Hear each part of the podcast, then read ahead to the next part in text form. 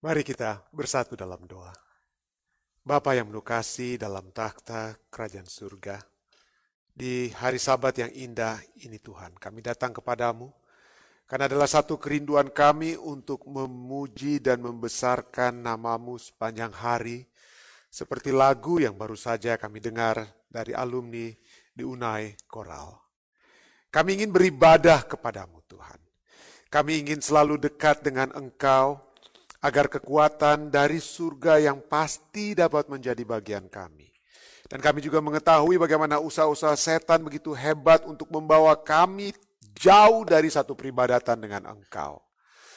Tuntunlah agar kebaktian kami pada hari Sabat yang indah dan suci ini dapat membawakan kami kepada satu satu pemahaman kehendakmu dan juga peringatan tentang apa yang dapat kuasa kegelapan lakukan yang membawa kami untuk tidak melakukan kehendakmu. Tapi biarlah kami semua Tuhan dapat melakukan hanya kehendakmu dan kehendakmu saja. Inilah doa dan permohonan Tuhan yang hamba bawa dalam nama Yesus Kristus Tuhan dan Juru Selamat penebus kami. Amin. Selamat sahabat saudara-saudara sekalian, baik khususnya juga bagi saudara-saudara sekalian yang ada di gereja yang sudah datang untuk membawakan acara uh, online service kita dan juga yang lainnya sudah bersama-sama dengan kita pada saat ini. Pada sahabat ini kita akan memasuki pembahasan yang keenam. Pembahasan yang keenam dari seri nubuatan akhir zaman kita. Dan pada hari sahabat ini, saya memilih satu judul, ketika binatang seperti domba. Jadi binatang ini seperti domba berbicara seperti naga. Kita sudah lihat pada pembahasan-pembahasan yang lalu, siapa binatang seperti domba ini. Ya kita sudah establish bahwa nubuatan itu tidak lain dan tidak bukan merujuk kepada Amerika Serikat. Kalau Anda belum pernah mungkin mendengar sebelumnya, saya ingin mengundang Anda untuk melihat seri, kalau saya tidak salah, seri nubuatan akhir zaman bagian kedua. Sehubungan dengan hal tersebut. Atau ketiga, silakan Anda lihat ya. Lalu kemudian kita sudah juga establish bahwa dia akan berbicara seperti naga. Amerika Serikat akan berbicara seperti naga dan kita sudah lihat waktu yang lalu bahwa naga itu adalah tidak lain adalah setan sendiri. The devil, ular tua. Ya, setan ular tua. Jadi bagaimana binatang Amerika Serikat ini bisa berbicara? Amerika itu tentu saja binatang itu adalah hanya sebagai satu apa ya? Lambang. Binatang itu adalah melambangkan apa? Kerajaan. Ya, biasanya kerajaan-kerajaan atau negara-negara itu ada lambang-lambangnya. Dan Amerika Serikat misalnya eagle, Indonesia juga seperti burung garuda. Ya, itu melambangkan negara. Dan bagaimana satu negara itu berbicara? Bagaimana Amerika Serikat ini akan berbicara seperti seperti dia seakan-akan berfirman berbicara seperti setan atau the devil, ya. Atau seperti the devil. Nah, mari kita lihat ayatnya. Wahyu 13 ayat 11 firman Tuhan berkata, "Dan aku melihat seekor binatang lain keluar dari dalam bumi dan bertanduk dua se sama seperti anak domba dan ia berbicara seperti seekor naga." Wahyu 13 ayat 11. Baik, sebelum kita akan terus, saya ingin bertanya, siapa yang uh, di antara Anda yang hadir di gereja saat ini, siapa yang pernah ke Costco hari Minggu sebelum jam 12 siang? Ada? Uh, sebelum jam 12 siang, ada? Bagaimana Heti? Belum pernah ya? Tidak pernah. Oke, apa yang Anda dapat lihat di Costco New Jersey sebelum jam 12 siang yang berbeda dengan hari-hari lainnya? Apa yang secara unik, yang unik, yang khusus terjadi di Costco sebelum jam 12 siang. Ya. Hari Minggu. Ada yang ingat? Tidak. Hari Minggu sebelum jam 12 siang, ya mungkin Anda tidak ingat karena Anda mungkin tidak pernah beli barang ini. Produk apa yang tidak boleh dibeli sebelum jam 12 siang hari Minggu? Anda tahu ya. Yang tidak boleh dibeli hari Minggu adalah alkohol. Anda tidak boleh membeli alkohol. Ini adalah alcohol laws in Middlesex, New Jersey. Jadi di sini ada ini dari websitenya apa ya, Middlesex County ya. Jadi di Middlesex County hari Minggu Anda tidak boleh jual alkohol, ya, alkohol sales, not permitted dari jam 5 sampai jam 11. Tidak boleh. Anda boleh di, boleh beli di, di Costco sesudah jam 11 itu mulai jam uh, jam 12. Jadi ini ada ada disebut dengan alcohol law in Middlesex County. Anda tahu ini ini Berdasarkan apa ini? Ini adalah satu hukum tua. Banyak orang bertanya-tanya apa bedanya? Kenapa kita nggak boleh beli alkohol hari Minggu di Costco di, di New Jersey? Ya di Middlesex County di Route 27. Sebelum jam 12. Kenapa jam 12 boleh? Sebelum jam 12 nggak boleh. Kenapa? Oleh karena ada yang disebut dengan istilah blue laws. Anda tahu apa itu blue laws?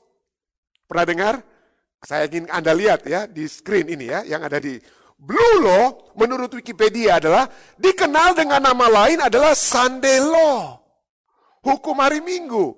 Yang pada mulanya they are the laws designed to restrict or ban some of all Sunday activities for religious or secular reason. Jadi ada hukum-hukum yang dianggap sudah hukum tua di zaman Puritan di tahun 1700-an ini sudah dibentuk. Makanya disebut dengan Blue Law oleh sebab kaum Puritan itu waktu mereka tulis law, apa hukum-hukum mereka itu di atas kertas warna biru menurut sejarah ya. Jadi Anda tidak boleh menurut hukum hari Minggu yang yang namanya Blue Law, Anda tidak boleh melakukan aktivitas-aktivitas. Kenapa? Karena mereka ingin Anda untuk berada berbakti di gereja pada hari Minggu. Jadi Blue laws juga, blue laws may also restrict shopping or ban uh, or ban sale of certain item on specific days, most often on Sundays in the Western world. Jadi ada barang-barang yang Anda tidak boleh jual khususnya pada hari Minggu di dunia barat. Blue laws also enforced in parts of United States and Canada as well as some European countries, particularly in Austria, Germany, Switzerland, Norway, were keeping most stores closed on Sundays. Ya. Ada blue laws. Dan ini Anda pikir, wah ini, ini hukum tua. Hukum tua. Ya walaupun masih ada di New Jersey saat ini, tapi ya orang-orang, ya udahlah, ini sudah saatnya mungkin tidak diperhatikan lagi. Tapi siapa bilang? Siapa bilang? Anda tahu apa yang terjadi saat ini di Amerika? Anda yang kita, kita semua ya, yang orang Asia ya. Anda tahu apa yang terjadi saat ini kepada orang Asia di Amerika? Ya, ya pada berapa waktu hari lalu, berapa dua hari lalu ya, ada enam orang Asia Amerika di Atlanta yang apa? Yang mati. Tidak tahu apakah memang karena hate crimes, tapi sementara ini semakin meningkat kebencian terhadap orang-orang Asia di Amerika. Ada orang tua yang lagi hanya berjalan, tiba-tiba ada yang dorong mati sampai mati orang tua tersebut. Dan dan news sudah katakan bahwa anti-Asian hate crimes increased by nearly 150% di tahun 2020 meningkat. Meningkat. Dan Anda tahu apa yang biasanya keluar setelah peristiwa-peristiwa ada ada ada kekacauan-kekacauan seperti ini. Ada ada hal-hal yang mengerikan seperti ini. Ada satu kata yang sering kali keluar, bukan satu kata. Tiga kata ya. Anda tahu apa kata tersebut? Ya. Yang sering kali muncul adalah kata law and order. Jadi yang terjadi adalah orang-orang Asia minta kita harus dilindungi. Dan untuk melindungi kita bermohon kepada pemerintah untuk menegakkan hukum dan order. Apa bahasa order bahasa bahasa Indonesianya? Huh? Peratu, uh, peraturan hukum dan peraturan, keteraturan, hukum dan keteraturan, order, adanya order. Jadi ini yang orang-orang Asia di Amerika sekarang ini minta ada law and order. Nah, di sinilah saya saya tidak tentang law and order, saudara-saudara. Saya saya setuju ada law and order. Tetapi kalau anda melihat sejarah di Amerika Serikat, kata law and order ini khususnya sudah mulai tahun 1960-an. Ya, itu adalah slogan daripada Richard Nixon. Richard Nixon pada saat ada ada ada di tahun 1996 pada saat di bulan uh, uh, Oktober ya, di bulan Oktober satu bulan sebelum pemilihan presiden di Amerika Serikat, dia kemukakan sekali itu law and order, law and order. Kenapa? Karena mereka mau supaya polisi itu lebih apa? Lebih ber, uh, melihat mana ini yang yang yang nggak benar di Amerika Serikat untuk ditangkap atau apa lain sebagainya. Jadi law and order ini telah digunakan bukan hanya oleh Richard Nixon, tapi digunakan oleh presiden-presiden Amerika, bahkan oleh presiden seperti Bill Clinton. Apa yang mereka buat oleh Bill Clinton? Jadi mereka buat apa? Dibuatlah budget yang sangat besar kepada polisi. Polisi diberikan budget yang besar, lalu eh, penjara-penjara dibuat apa? Penjara-penjara dibuat yang besar-besar atau dibuat segala supaya ada apa? Dikatakan ada hukum dan order itu apa? Jadi betul-betul di Amerika inilah law and order. Tetapi Seringkali yang menjadi protes terhadap law and order ini adalah karena ini lebih dia mengobati, mencoba untuk mengobati the ills in society, mencoba mengobati masalah-masalah yang ada di masyarakat dan oleh sebab itu harus ada polisi yang tangkap kiri kanan, tangkap kiri kanan, basuhkan orang di penjara sehingga penjara menjadi penuh di Amerika. Dan orang-orang yang menentang kata law and order ini katakan lebih baik mencegah daripada apa? Balai pada mengobati. Kenapa? Karena law and order ini bawa orang supaya apa? Mau coba untuk diobati, masuk penjara. Masuk penjara. Jadi itulah yang terjadi. Adanya kekacauan, lalu muncullah apa? Ada kekacauan, muncullah law, buat peraturan-peraturan. Supaya orang yang uh, melanggar sedikit, masuk mana? Masuk penjara, di order. ya dapat dapat menjadi teratur. Nah, di sinilah kita akan lihat Kira-kira apa hubungannya nanti? Apa bahayanya dengan blue law tersebut? Mari kita akan lihat. Ya, bagaimana kita bisa koneksi? Tapi sebelum kita koneksi, mari kita bicara sedikit saja tentang law and order ini. Apakah ini adalah desain Tuhan? Apakah ini adalah desain Tuhan pada saat Dia menciptakan kita? Apakah ini adalah pattern, pola yang ada di dalam Alkitab? Di dalam Alkitab juga berbicara adanya chaos pertama-tama, tetapi setelah adanya kekacauan, tetapi yang muncul pertama sebelum sebelum uh, untuk mencoba mengatasi kekacauan itu mana lebih dulu? Order atau law? Atau law baru kemudian order. Yang mana duluan di Alkitab? Nah, kalau kita lihat di dalam Alkitab yang pertama muncul adalah order. Order baru law. Nah, bagaimana kita bisa tahu? Bagaimana kita bisa lihat ya? Baik, mari kita lihat pada mulanya. Pada mulanya. Mari kita baca. Mari kita baca firman Tuhan. Kejadian 1 ayat 1 sampai 2. Pada mulanya Allah menciptakan langit dan bumi. Bumi belum berbentuk dan kosong. Bumi belum berbentuk dan kosong. Bahasa aslinya, bahasa Ibraninya tohu wabohu. Berapa kali saya sudah sebut ini di acara sekolah sahabat kita ya. Tohu wabohu. Tohu wabohu artinya belum berbentuk dan kosong artinya campur aduk, baku cako orang Manado bilang. Kayak keos, baku cako, belum berbentuk dan kosong. Gelap gulita menutupi samudera raya dan roh Allah melayang-layang di atas permukaan air. Jadi setelah adanya chaos tersebut, tohu wabohu, lalu kemudian ayat ketiga, lalu Allah berfirman, jadilah apa? Jadilah terang, jadilah ini. Allah mulai atur satu-satu. Allah atur satu-satu. Lalu apa akibatnya? Setelah di akhir minggu penciptaan, Allah atur satu-satu, apa yang Allah katakan? Kejadian 2, kejadian 2 ayat 1 sampai 2. Demikianlah diselesaikan langit dan bumi dan segala isinya. Ketika Allah pada hari ketujuh telah menyelesaikan pekerjaan yang dibuatnya itu, berhentilah ia pada hari ketujuh dari segala pekerjaan yang dibuatnya itu. Lalu Allah memberkati hari ketujuh itu dan menguduskannya, karena pada hari itulah ia berhenti dari segala pekerjaan penciptaan yang telah dibuatnya. Lengkap, lengkap, order. Dan untuk merayakan completeness order tersebut, Allah memberikan apa? Satu hari. Hari ketujuh. Supaya kita dapat mengenang dunia kita kacau balau, maka kita berhenti di hari Sabtu. Kita berhenti di hari Sabat untuk melihat bagaimana yang tadi bulannya kacau balau. Sekarang sudah teratur apa? Sekarang sudah komplit teratur rapi. Dan inilah sebabnya kita lihat bagaimana Allah menciptakan hari ketujuh itu berbeda dengan hari-hari lainnya. Saya sudah pernah selalu lihat ya. Kalau Anda lihat di gambar ini, maka terang itu berhubungan dengan hari keempat benda-benda penerang. Hari pertama berhubungan dengan hari keempat, hari kedua berhubungan dengan hari kelima, hari ketiga berhubungan dengan hari keenam. Terang benda penerang, cakrawala langit, burung di langit, ikan di lautan. Hari ketiga, tanah, tumbuhan, hewan, dan manusia yang mengisi apa?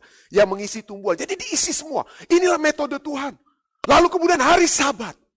Dia apa? Supaya kita dekat, kita melihat bagaimana Tuhan sudah ciptakan. Tahukah Anda?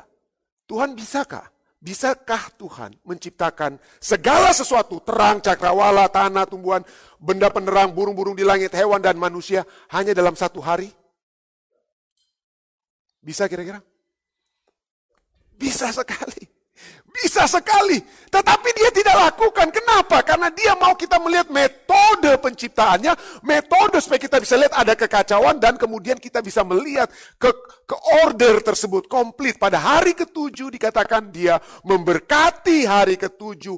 Dia menyucikan hari ketujuh. Dan Allah berhenti pada hari ketujuh. Sangat, sangat istimewa. Allah ingin Ya, Allah bisa ciptakan segala sesuatu dalam satu hari, tetapi Allah ingin ada satu hari yang dia dapat berikan kepada kita, di mana kita dapat apa? Kita dapat memperoleh berkatnya, kesuciannya dia libatkan kepada kita, dan istirahat, persatuan yang dapat kita miliki bersama-sama dengan dia. Dan inilah, kita lihat bagaimana pada mulanya Allah telah memberkati hari ketujuh dengan membuatnya sebagai satu tanda kekal tentang kuasa penciptaannya dan kasihnya yang tidak terbatas. Hari ketujuh membuat sebagai satu tanda kekal tentang kuasa penciptaannya dan kasihnya yang tidak terbatas. Tapi kita tahu apa yang terjadi kemudian dosa masuk ya. Kita tahu itu tidak berakhir happily ever after apa yang terjadi. Kemudian kejadian pasal 3 kita lihat bagaimana yang sudah dari chaos sudah menjadi order, chaos lagi di di di kejadian pasal 3 oleh sebab apa? Dosa. Dan bagaimana kita lihat chaosnya, kacaunya sudah harmonis sekali. Di kejadian pasal 2 berbicara tentang manusia dilengkapi dengan wanita, ya, Adam dan Hawa bersama-sama dengan Tuhan. Apalagi yang terjadi? Di order di kejadian 2. Mari kita lihat kejadian 2 ayat 24 dan 25. Sebab itu seorang laki-laki akan meninggalkan ayahnya dan ibunya dan bersatu dengan istrinya. Sehingga keduanya menjadi satu daging. Mereka keduanya telanjang. Jadi telanjang itu bukan karena akibat dosa. Sebelum dosa manusia pun sudah sama-sama telanjang. Tetapi manusia dan istrinya itu telanjang. Tetapi mereka tidak merasa malu. Tapi apa yang terjadi setelah dosa masuk? Apa yang terjadi setelah dosa masuk? Kejadian 3, 7 sampai 8 katakan, maka setelah mereka makan buah yang dilarang, maka terbukalah mata mereka berdua dan mereka tahu bahwa mereka telanjang. Kenapa sebelumnya tidak malu? Kenapa sebelumnya tidak malu ya? Mereka bisa bersatu, satu daging. Kalau kita betul kena kalau saya saya sendirian, saya sendirian, ya, saya tidak di gereja, saya di kamar mandi sendirian. Saya membuka jas ini, saya sendirian di kamar mandi, saya telanjang, saya malu nggak dengan diri saya? Enggak lah, nggak ada nggak ada yang perlu saya rasa malu, kan? Tetapi coba kita lihat apa yang terjadi setelah dosa yang yang mana Wanita dan pria itu seharusnya satu daging, tapi apa yang terjadi? Sekarang terbuka mata mereka berdua dan mereka tahu bahwa mereka telanjang, lalu mereka menyemat daun pohon ara dan membuat cawat. Dan membuat cawat. Anda tahu, Anda tahu apa yang telah terjadi setelah dosa? Apa yang terjadi setelah dosa?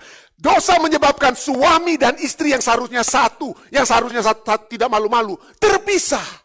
Pertama-tama, suami dan istri terpisah. Tadinya tidak ada rahasia di antara mereka, tapi coba kita lihat karena dosa, ya suami mungkin bisa simpan-simpan apa ya, simpan-simpan uh, uangnya daripada sang istri, istri simpan uangnya daripada suami, ada mungkin foto-foto mantan pacar yang disimpan oleh suami, istri juga simpan demikian, terpisah. Seharusnya mereka menjadi satu.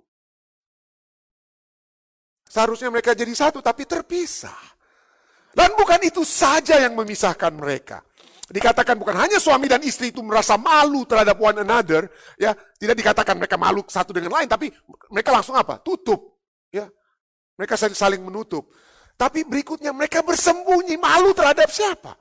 Malu terhadap Tuhan. Ada pemisah yang terjadi antara manusia dengan manusia dan pemisah manusia dengan Allah. Ya. Dan kita lihat bagaimana itulah yang menjadi sejarah kita ya sejarah manusia. Kacau, kacau, kacau semua. Kacau antara di dalam rumah tangga. Kacau di tempat bekerja. Kacau di, di mana saja. Di gereja sekalipun bisa kacau. Kenapa? Karena inilah yang terjadi setelah manusia menerima tawaran setan untuk berdosa. Chaos. Tetapi Tuhan kita, Tuhan kita itu apa? Mengetahui kita dalam keadaan kacau. Apa yang dia lakukan? Dari chaos seperti orang-orang Israel. Mereka berada di Mesir. Apa yang mereka terjadi kepada mereka? Mereka diperhamba oleh orang Mesir selama 400 tahun. Lalu orang keluaran 2, 23 dan 25 katakan, tetapi orang Israel masih mengeluh karena perbudakan. Dan mereka berseru minta tolong. Sehingga teriak mereka minta tolong karena perbudakan itu sampai kepada Allah. Ayat 25. Maka Allah melihat orang Israel itu dan Allah memperhatikan mereka. Apa yang Allah buat? Allah bawa mereka keluar dari Mesir. Dan keluaran 19 ayat 4 sampai 5. Kemudian apa yang terjadi? Karena kamu sendiri telah melihat apa yang kulakukan kepada orang Mesir dan bagaimana aku telah mendukung kamu di atas sayap Raja Wali dan membawa kamu kepadaku. Jadi sekarang, jika kamu sungguh-sungguh mendengarkan firmanku dan berpegang pada perjanjianku, maka kamu akan menjadi harta kesayanganku sendiri dari antara segala bangsa sebab akulah yang punya seluruh bumi. Allah bawa kita dari kekacauan kepada order. Dari chaos to order. Lalu, Lalu, untuk menjaga supaya kita tidak kacau, apa yang Allah buat? Jika kamu sungguh-sungguh di ayat ini katakan apa? Jika kamu sungguh-sungguh mendengarkan firmanku. Jadi Tuhan tahu, kalau supaya kita berada di jalan yang lurus, tatre, tidak bengkok kiri kanan, Tuhan harus mengatur kita supaya kita tetap Jangan masuk kepada kekacauan, berada di jalur order dan diberikanlah di Keluaran 19 sudah sudah bilang sungguh-sungguh untuk supaya kamu tetap di, tidak kacau, maka Tuhan kemudian di Keluaran 20 satu pasal kemudian lalu ini dikatakan Keluaran 20 ayat 1 sampai 17. Lalu Allah mengucapkan segala firman ini. Saya ingin Anda pegang dalam pikiran Anda. Apa itu uh, mengucapkan? Allah mengucapkan. Apa yang Allah ucapkan? Jangan ada padamu Allah lain di hadapanku. Jangan membuat patung. Jangan menyebut nama Tuhan Allahmu dengan sembarangan. Ingatlah dan kuduskan lahir sahabat dan seterusnya. Nanti panjang ya, tapi nanti kita akan lihat ya. Ayat 13, jangan membunuh, jangan bersinah, jangan mencuri. Jangan mengucapkan sakit dusta, saksi dusta tentang sesamamu. Jangan mengingini rumah sesamamu. Jangan mengingini istrinya atau hambanya laki-laki. Atau hamba perempuan, atau lembunya atau keledai, atau apa pun yang dipunyai sesamamu. Kalau kita nggak, kalau kita mau berada di satu, satu situasi yang order, maka ini yang harus kita lakukan menurut firman Tuhan. Tapi kalau kita mau kacau, keluar dari apa yang Tuhan firmankan. Keluar dari apa yang Tuhan firmankan. Jadi hukum itu diberikan. Ya, hukum itu diberikan. Dan coba kita lihat dari semua hukum ini. Mana hukum yang merujuk kepada minggu penciptaan? Betul, hukum ini diberikan kepada Musa. Tetapi itu bukan hanya untuk orang Israel. Orang Israel dikatakan ingatlah dalam keluaran 20 ayat 8. Ingatlah. Kenapa? Karena ini sudah diberikan sebelumnya. Sudah diberikan sebelumnya dalam kitab kejadian. Ada perkataan apa? Langit dan bumi di situ dan segala isinya. Diulangi Anda bisa lihat di sini. Kenapa? Kenapa hukum keempat ini penting sekali? Allah katakan, ingatlah dan kuduskanlah hari sabat. Kata kudus artinya dipisahkan, jangan disamakan. Harus dipisahkan antara uh, istri saya dengan istri orang lain. Gak boleh disamakan. Gak boleh disatukan. Yang dikuduskan bagi saya hanyalah istri saya. Tapi itulah manusia bikin kacau hari yang Tuhan sudah apa? Perintahkan di Taman Eden, bukan kepada orang Yahudi. Di Taman Eden. Untuk menguduskan hari sabat. Ya, manusia sudah kacaukan. Tapi Allah tahu bahwa kalau kita ingin damai, Allah tahu bahwa kita akan capek dalam kehidupan kita, kita akan bekerja dan lain sebagainya. Dan kita akan sangat capek. Dan Allah katakan seperti Matius 11 ayat 28, Marilah kepadaku semua yang letih lesu dan beban berat. Aku akan memberikan kelegaan kepadamu. Masuk ke hari di mana kita dapat berhenti. Kita dapat be still. Kita dapat berkata seperti Mazmur 46 ayatnya yang 11. Diamlah, diamlah dan ketahuilah bahwa akulah Allah. Tapi Allah ingin kita ingat. Kenapa? Karena kita lihat mayoritas umat manusia saat ini lupa. Tidak heran Dietrich Bonhoeffer katakan, the devil, setan does not fill us with hatred for God. Setan tidak buat kita membenci Allah. Dia tidak bikin kita benci Allah, tidak. Dia buat kita melupakan Allah. Dia membuat kita melupakan Allah. Jadi kita lihat selalu yang terjadi lebih dahulu pada saat kita lihat Allah melakukan sesuatu sehubungan dengan kekacauan, apa yang Allah buat lebih dulu? Bumi tohu wabohu, kacau balau. Lalu Allah apa? Dari dari kaos, dari chaos lalu Allah bikin apa? Order. Allah bikin order. Orang-orang Israel di Mesir, chaos mereka. Lalu Allah apa? Ambil mereka keluar dari Mesir. Lalu sesudah ada order untuk menjaga supaya mereka jangan kembali ke chaos, Allah berikan apa? Firmannya.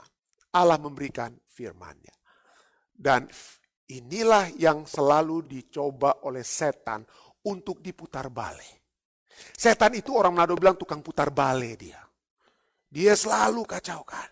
Dia selalu ingin kita kembali kepada chaos. Dia tidak senang dengan apa yang Tuhan firmankan. Tuhan firmankan, semua pohon di dalam taman ini boleh kamu makan, kecuali satu ini. Tapi setan putar, semua pohon dalam taman ini tidak boleh kamu makan, kecuali yang ini. Yang dilarang, justru setan bilang makan. Yang tidak dilarang, setan bilang jangan makan. Setan tukang putar balik, saudara-saudara. Tukang putar balik. Dengan tujuan apa? Kejadian 3, 4 sampai 5, ular itu berkata kepada perempuan itu, sekali-kali kamu tidak akan mati, tetapi Allah mengetahui bahwa pada saat kamu memakannya, matamu akan terbuka dan kamu akan menjadi seperti Allah. Jadi tawaran ini, tawaran untuk menjadi seperti Allah bukan hanya ditawarkan kepada manusia seperti Hawa, tetapi ditawarkan kepada pemerintahan-pemerintahan di dalam dunia apa maksudnya? Well, ada hukum-hukum Allah yang tentu saja pemerintahan dunia bikin yang bagus ya. Jangan membunuh. Wah bagus, banyak. Tidak ada pemerintahan di dunia yang katakan silakan membunuh. Tidak, bagus. Jadi setan apa? Manis, halus dia. Ada yang sama, oke sama. Hukum Allah, hukum pemerintahan sama dia bawa. Tetapi ada juga sedikit supaya orang jangan, apa dia dia ikut banyak hal dia ikut. Tapi ada juga yang tiba-tiba setan putar. Ya, makanya ada setan putar kan bahasa Indonesia ya. Ada yang setan putar. Ya, kenapa?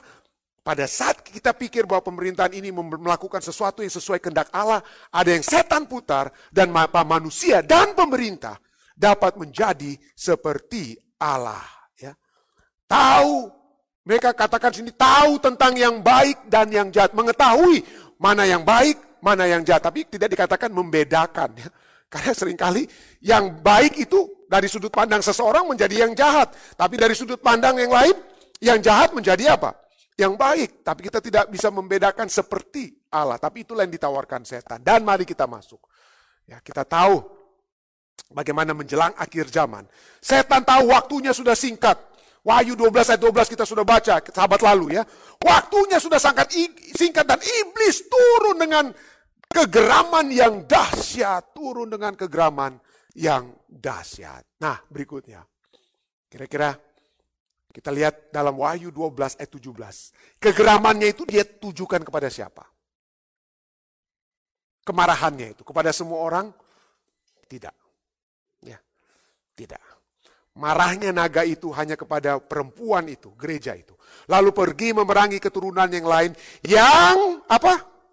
Yang menuruti hukum-hukum Allah dan memiliki kesaksian Yesus.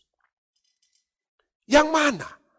kira-kira dari hukum Allah yang boleh dikatakan yang menjadi tanda, yang menjadi tanda antara Allah dan umatnya. Ya. Ya.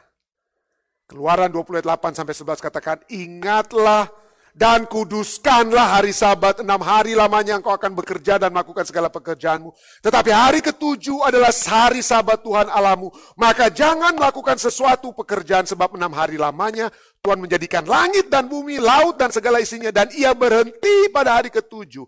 Itulah sebabnya Tuhan memberkati hari sabat dan menguduskannya. Inilah hukum yang kembali apa ya dikatakan ingat. Oleh sebab ini pertama kali muncul itu bukan kepada Musa tapi kepada di mana? Di dalam kejadian Fatsal 2 tapi yang manusia apa? Manusia lupakan. Dan kenapa hukum ini penting? Kenapa hukum ini penting? Karena inilah hukum yang menjadi apa? Menurut Yeskiel 20 12 bukan menurut saya yang pendeta Advent ya. Baca Yeskiel 20 12, sana dikatakan. Hari-hari sabatku juga kuberikan kepada mereka menjadi peringatan, menjadi peringatan di antara mereka dan aku. Peringatan untuk apa? Untuk apa? Supaya mereka mengetahui bahwa akulah Tuhan yang menguduskan mereka. Banyak umat manusia tidak lagi apa? Me, tidak lagi apa? Memiliki satu pemahaman tentang Tuhan sebagai kali pencipta. Ya. Kenapa? Karena mereka sudah meninggalkan satu saat yang indah yang Tuhan sudah berikan supaya dapat bersama-sama dengan Tuhan. Maka marahlah naga itu kepada perempuan itu lalu pergi memerangi keturunan yang lain menuruti hukum-hukum Allah dan memiliki kesaksian Yesus. Apa yang dilakukan oleh naga? Untuk memerangi keturunannya wanita yang lain yang menuruti hukum-hukum Allah dan memiliki kesaksian Yesus. Kita sudah lihat siapa apa yang dilakukan oleh naga. Dia bekerja bukan secara langsung, saudara. Dia bekerja melalui pemerintahan. Ya, pemerintahan. Yang pertama kita lihat dalam Wahyu 13 ayat 2. Kita sudah melihat tentang binatang yang keluar dari dalam laut. Kita lihat ya. Kita lihat itu itu binatang yang keluar dari dalam laut seperti yang kita sudah pelajari. Saya undang Anda untuk melihat seri yang lalu. Itu binatang keempat yang muncul di dalam kitab baik di dalam kitab Wahyu maupun binatang yang keempat yang muncul dalam kitab Daniel. Dan binatang yang keempat itu adalah binatang yang mengerikan yang ada satu kesatuan itu yaitu binatang itu menunjuk kepada Romawi kuno. Menunjuk kepada Romawi kuno. Tetapi yang kemudian terjadi dari Romawi kuno itu keluar apa? Dari dalam dari satu pokok yang sama. Dari satu tempat yang sama. Sampai saat ini pun tempatnya itu masih sama.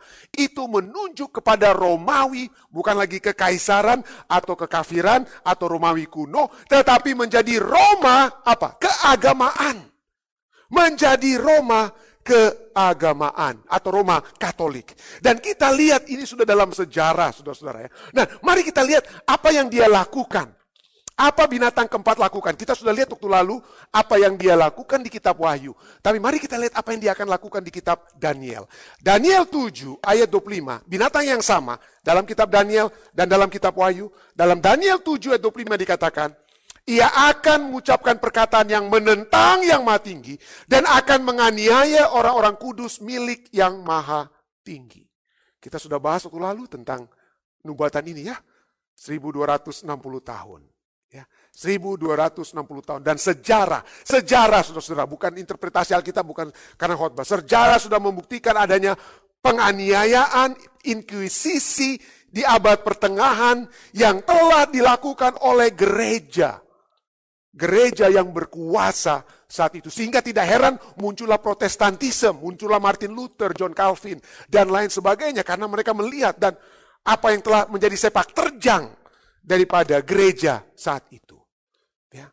Dan bukan hanya itu saja, bukan hanya menganiaya. Coba kita lihat. Daniel 7 ayat 25 juga katakan apa? Ia berusaha untuk mengubah waktu dan hukum. Ia berusaha untuk mengubah waktu dan hukum. Penganiayaan itu sudah catatan sejarah. Tapi untuk merubah waktu dan hukum, coba kita lihat hukum apa ini yang dia rubah. Hukum apa? Waktu apa yang dia rubah? Untuk menjawabnya, saya tidak akan berbicara dari buku-buku Advent atau buku-buku apa ya. Mari kita lihat dari Convert Catechism, katekismu, katekism daripada Roman Catholic Church ya. Di sana dikatakan tentang perubahan ini ya. Anda baca, silakan. Ada Anda bisa ke library.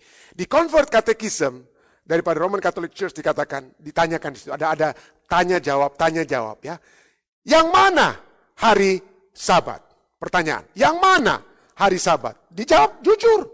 Jujur. Jawabannya adalah Sabtu atau Saturday is the Sabbath day. Saturday is the Sabbath day. Lalu pertanyaannya, kalau demikian, why do we observe Sunday instead of Sabat? Kalau demikian, kenapa kita merayakan atau me, me, me, berbakti pada hari Minggu, gantinya hari Sabat? Lalu jawabannya, jujur sekali, nggak malu-malu, saudara. Ya, ada ini buktinya. Converts Catechism of Catholic Doctrine. Because the Catholic Church transferred the solemnity from Saturday to Sunday. Karena gereja Roma Katolik telah merubah, membawa, merubah kekudusan dari hari Sabtu ke hari apa? ke hari Minggu. ah mungkin ini pendeta mungkin satu buku aja nih nggak kuat nih pendeta ya. Mari kita lihat The Catholic Encyclopedia. Di volume 4, di volume 4 halaman 153, Catholic Encyclopedia katakan apa? The church, gereja, after changing the day of rest from Jewish Sabbath of the seventh day of the week to the first, gereja setelah merubah hari peristirahatan dari orang Yahudi punya sabat, dari sabat Yahudi di hari ketujuh ke hari pertama dalam minggu, Ya, itu dia keakui. Gereja yang rubah ya. Dikatakan apa? Made the third commandment refer to Sunday as the day to be kept holy as the Lord's day. Maka gereja telah membuat hari eh, eh, gereja telah membuat hukum ketiga menunjuk kepada minggu bu yang sebagai apa? Sebagai hari untuk disucikan sebagai hari Tuhan. Nah, pertanyaannya, loh, pendeta tadi pendeta bilang atau seperti kita sering lihat Kan kalau hukum sabat itu bukannya hukum keempat ya.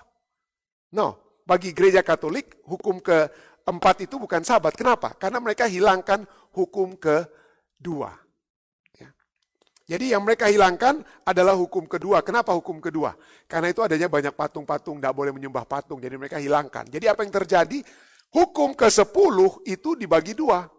Jadi hukum ke-10 dibagi dua karena hukum kedua hilang, jadi hukum pertama tetap hukum pertama, hukum kedua dihilangkan, hukum ketiga jadi hukum kedua, hukum keempat jadi hukum ketiga. Makanya hari sabat itu menjadi hukum ketiga di sepuluh hukumnya Roman Katolik. Lalu hukum ke sepuluh dibagi dua. Ya, Anda bisa lihat ini ya. Hukum sepuluh dibagi dua.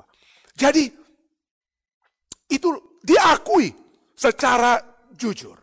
Ya, secara jujur. Nah, Carl Keating Carl Keating ya, one dia adalah seorang uh, scholar dari Catholic Church ya dia di Amerika Serikat dia menulis bukunya di dalam buku yang berjudul Catholicism and Fundamentalism The Attack of Romanism by Bible Christian. Jadi dia mencoba untuk bilang ber, berbicara kepada orang-orang Protestan. Ini yang dia katakan kepada orang-orang Protestan.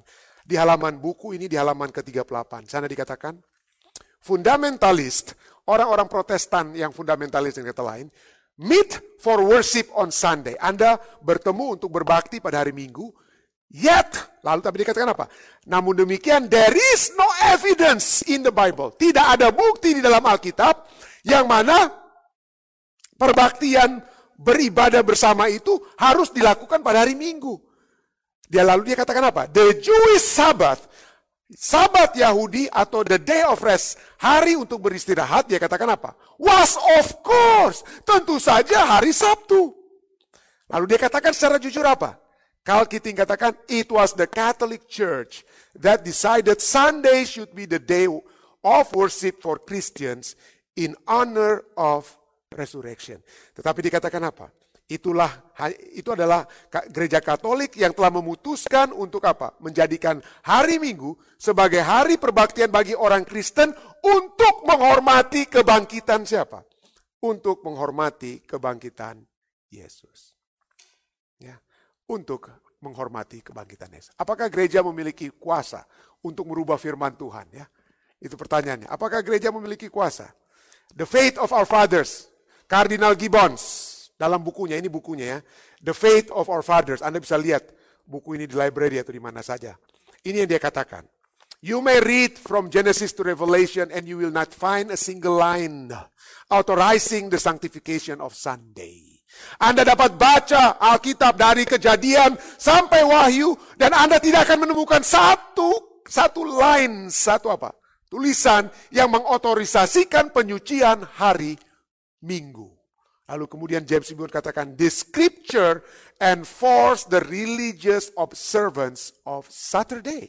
Alkitab, yang Alkitab tuntut itu adalah apa? Perbaktian pada hari Sabat, hari Sabtu, Sabtu, hari Saturday. Dia katakan Sabtu. Jadi telah dirubah. Telah dirubah. Nah, kita sudah establish apa yang sudah dilakukan di waktu lalu. Nah, pertanyaannya, saudara. Mari kita masuk kita masuk ya kepada inti ya. Terakhir mungkin ya. Wahyu 13 ayat 11 katakan apa? Dan aku melihat seekor binatang lain keluar dari dalam bumi dan bertanduk dua sama. Seperti anak domba dan ia berbicara seperti seekor naga. Bagaimana mungkin pendeta? Bagaimana mungkin Amerika Serikat akan apa? Berbicara seperti perubahan-perubahan yang pendeta sudah sebutkan tadi. Bukankah di Amerika Serikat ini kita menjamin kebebasan beragama untuk seluruh masyarakat Amerika. Dan itu ada di konstitusi, saudara ya. Ada di konstitusi, di konstitusi Amerika Serikat. Di sana dikatakan Kongres tidak akan membuat hukum yang mengatur negara untuk mensponsori agama atau yang melarang penyelenggaraan kebebasan beragama. Agama di Amerika Serikat itu dipisahkan dengan apa? Dipisahkan oleh konstitusi dengan apa? Agama dipisahkan dengan negara. Negara tidak bisa bilang, oh Anda harus buat ini, Anda harus buat itu. Tidak boleh. Tetapi kita sudah pelajari waktu lalu. Kita sudah pelajari bahwa menurut tulisan inspirasi, testimonies for the church, dia sudah katakan, ditulis itu, bahwa negara kita Amerika Serikat akan menanggalkan, meninggalkan setiap prinsip konstitusinya sebagai pemerintah protestan dan republik. Akan terjadi saatnya disatukan antara agama dan negara akan terjadi, saudara. Bagaimana caranya? Ya, konstitusi bukannya suatu katakan ya. Nah di konstitusi katakan apa? Tidak pernah boleh ada tes agama yang dituntut sebagai persyaratan bagi satu jabatan atau pemegang tanggung jawab publik di Amerika Serikat. Jadi kalau saya, saya mau jadi misalnya uh, anggota DPR atau anggota MPR. Salah satu persyaratan saya tidak boleh bilang, oh saya ini orang Advent, oh saya orang uh, Katolik, uh, saya orang Islam, saya orang Buddha. Nggak boleh itu menjadi satu persyaratan apakah Anda bisa jadi kongresmen atau tidak. Agama itu tidak boleh menjadi persyaratan. Tapi tahukah Anda? Begitu banyak usaha-usaha saat ini. Ini di waktu lalu ya. Saya sudah mulai dengan sejarah sedikit. Ada satu kelompok yang disebut Christian Voice. Ya, Christian Voice. Robert Grant adalah salah seorang uh, pemimpin daripada Christian Voice di waktu lalu. Dan ini yang dia tulis dalam Liberty Magazine yang diterbitkan oleh oleh Robert Grant dan Christian Voice. Di sana dikatakan apa? Jika orang-orang Kristen bersatu, kita dapat melakukan apa saja. Kalau orang-orang Kristen di Amerika bersatu, kita bisa melakukan apa saja. Kita bisa buat undang-undang atau amandemen dan itulah tepatnya apa yang kita akan buat. Jadi kalau saja ada kesatuan orang-orang Kristen di Amerika, kita akan rubah konstitusi, kita akan rubah amandemen. Wow. Ya. Tidak heran, tidak heran Begitu banyak suara-suara sekarang katakan apa? Tear down, rubuhkan pemisah, tembok pemisah antara gereja dan agama. Lihat kita, lihat, lihat keadaan moral di Amerika. Buruk sekali. Kenapa ini moralnya buruk? Karena agama tidak boleh masuk di sekolah. Coba biarkan anak-anak kita berdoa di sekolah. Maka keadaan moral kita akan lebih baik. Tapi itu kelihatannya hebat sekali, bagus sekali. Ya kita memang di Amerika tidak boleh berdoa. Kenapa? Kenapa tidak boleh berdoa? Oleh sebab dipisahkan antara agama dan negara.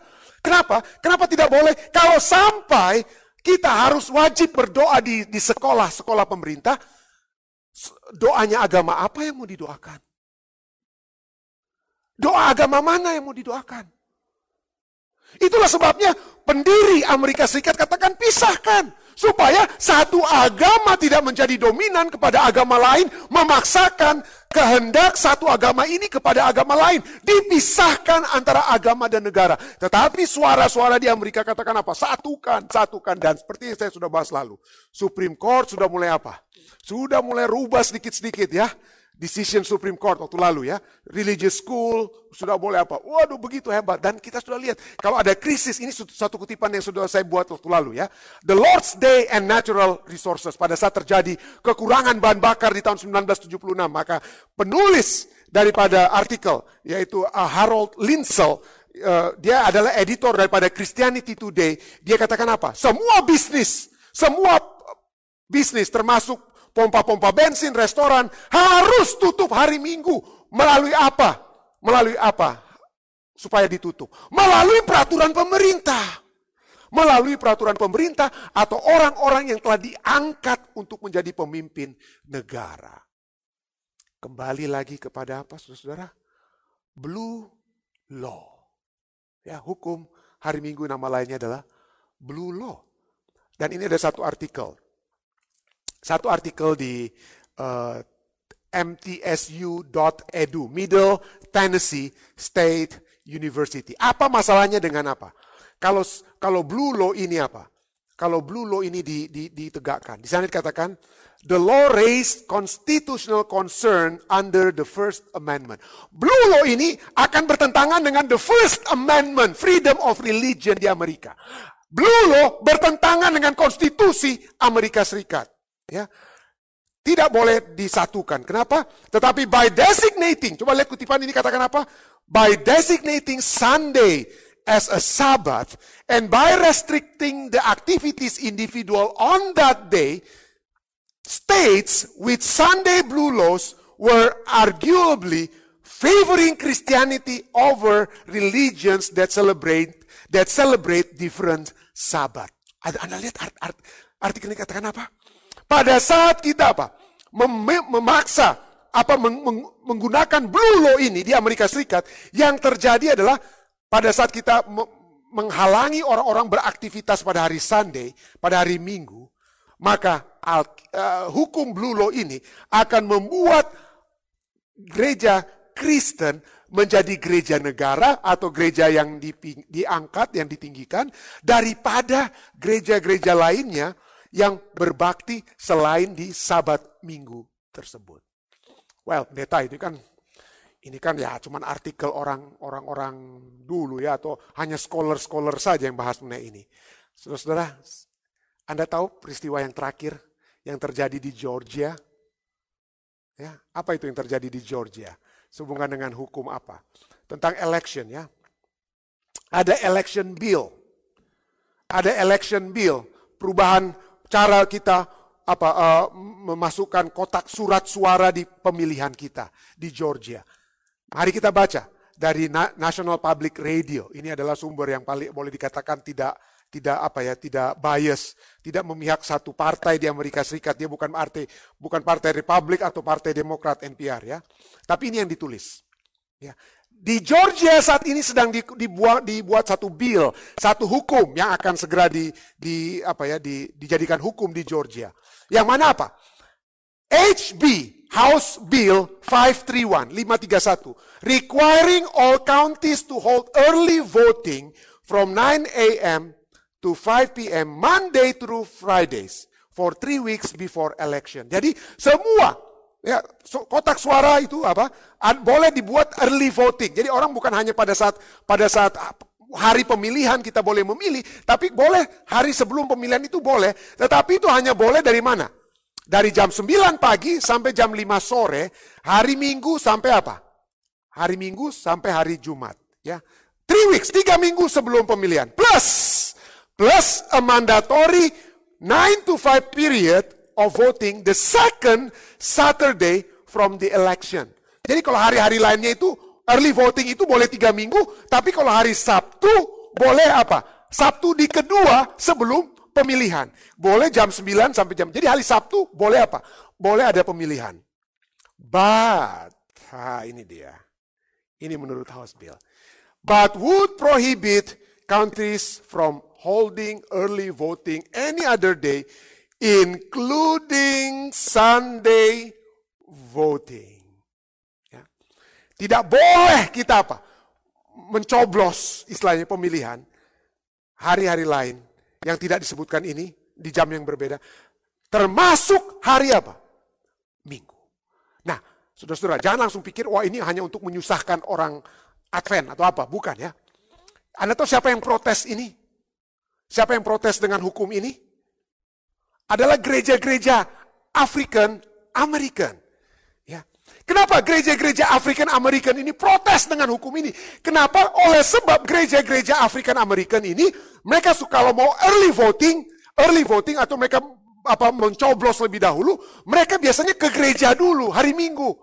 Jadi African American ini mereka artinya ada ada istilah mereka itu souls to the polls, artinya jiwa-jiwa kepada tempat apa? pemilihan. Souls to the Polls. Itu yang sudah dimulai di Florida. Dan itu Souls to the Polls ini adalah orang-orang masuk gereja dulu. Orang-orang masuk gereja, keluar gereja, pendeta dan anggota-anggota ini pergi ke tempat pemilihan lalu kemudian apa? Kasih masuk mereka punya apa? Early voting card mereka. Dan ini sudah akan dilarang. Dan orang-orang African American di Amerika saat ini berontak yang di Georgia. Kenapa? Karena ini sudah mereka lakukan dan inilah yang telah membawa di pemilihan yang lalu Georgia itu menang di satu pihak, gantinya di pihak yang lain. Oleh karena souls to the polls. Dan ini, souls to the polls ini, ini berdasarkan apa yang Martin Luther King Jr. Uh, eh, apa ya katakan, give us the ballot jadi inilah caranya orang-orang Afrikan Amerikan itu bisa berkonsolidasi supaya suara mereka itu dalam pemilihan itu dapat apa? Dapat dihitung, dapat masuk ke hitungan. Give us the ballot so we shall no longer have to worry the federal government about our basic rights. Jadi inilah cara orang African American Church di Amerika, souls to the polls, pergi untuk ikut pemilihan secara awal. Tapi sekarang Mulai apa? Dilarang. Ya. Mulai dilarang. Wahyu 13 ayat 11 sampai 12 katakan. Dan aku melihat seekor binatang lain keluar dari bumi, dalam bumi. Dan bertanduk dua sama seperti anak domba. Dan ia berbicara. Naga itu di waktu lalu sudah berbicara. Hukum dia rubah. Melalui binatang yang keluar dari dalam laut. Dan sekarang kepada binatang yang keluar dari dalam bumi, binatang yang keluar dari dalam bumi juga akan berbicara.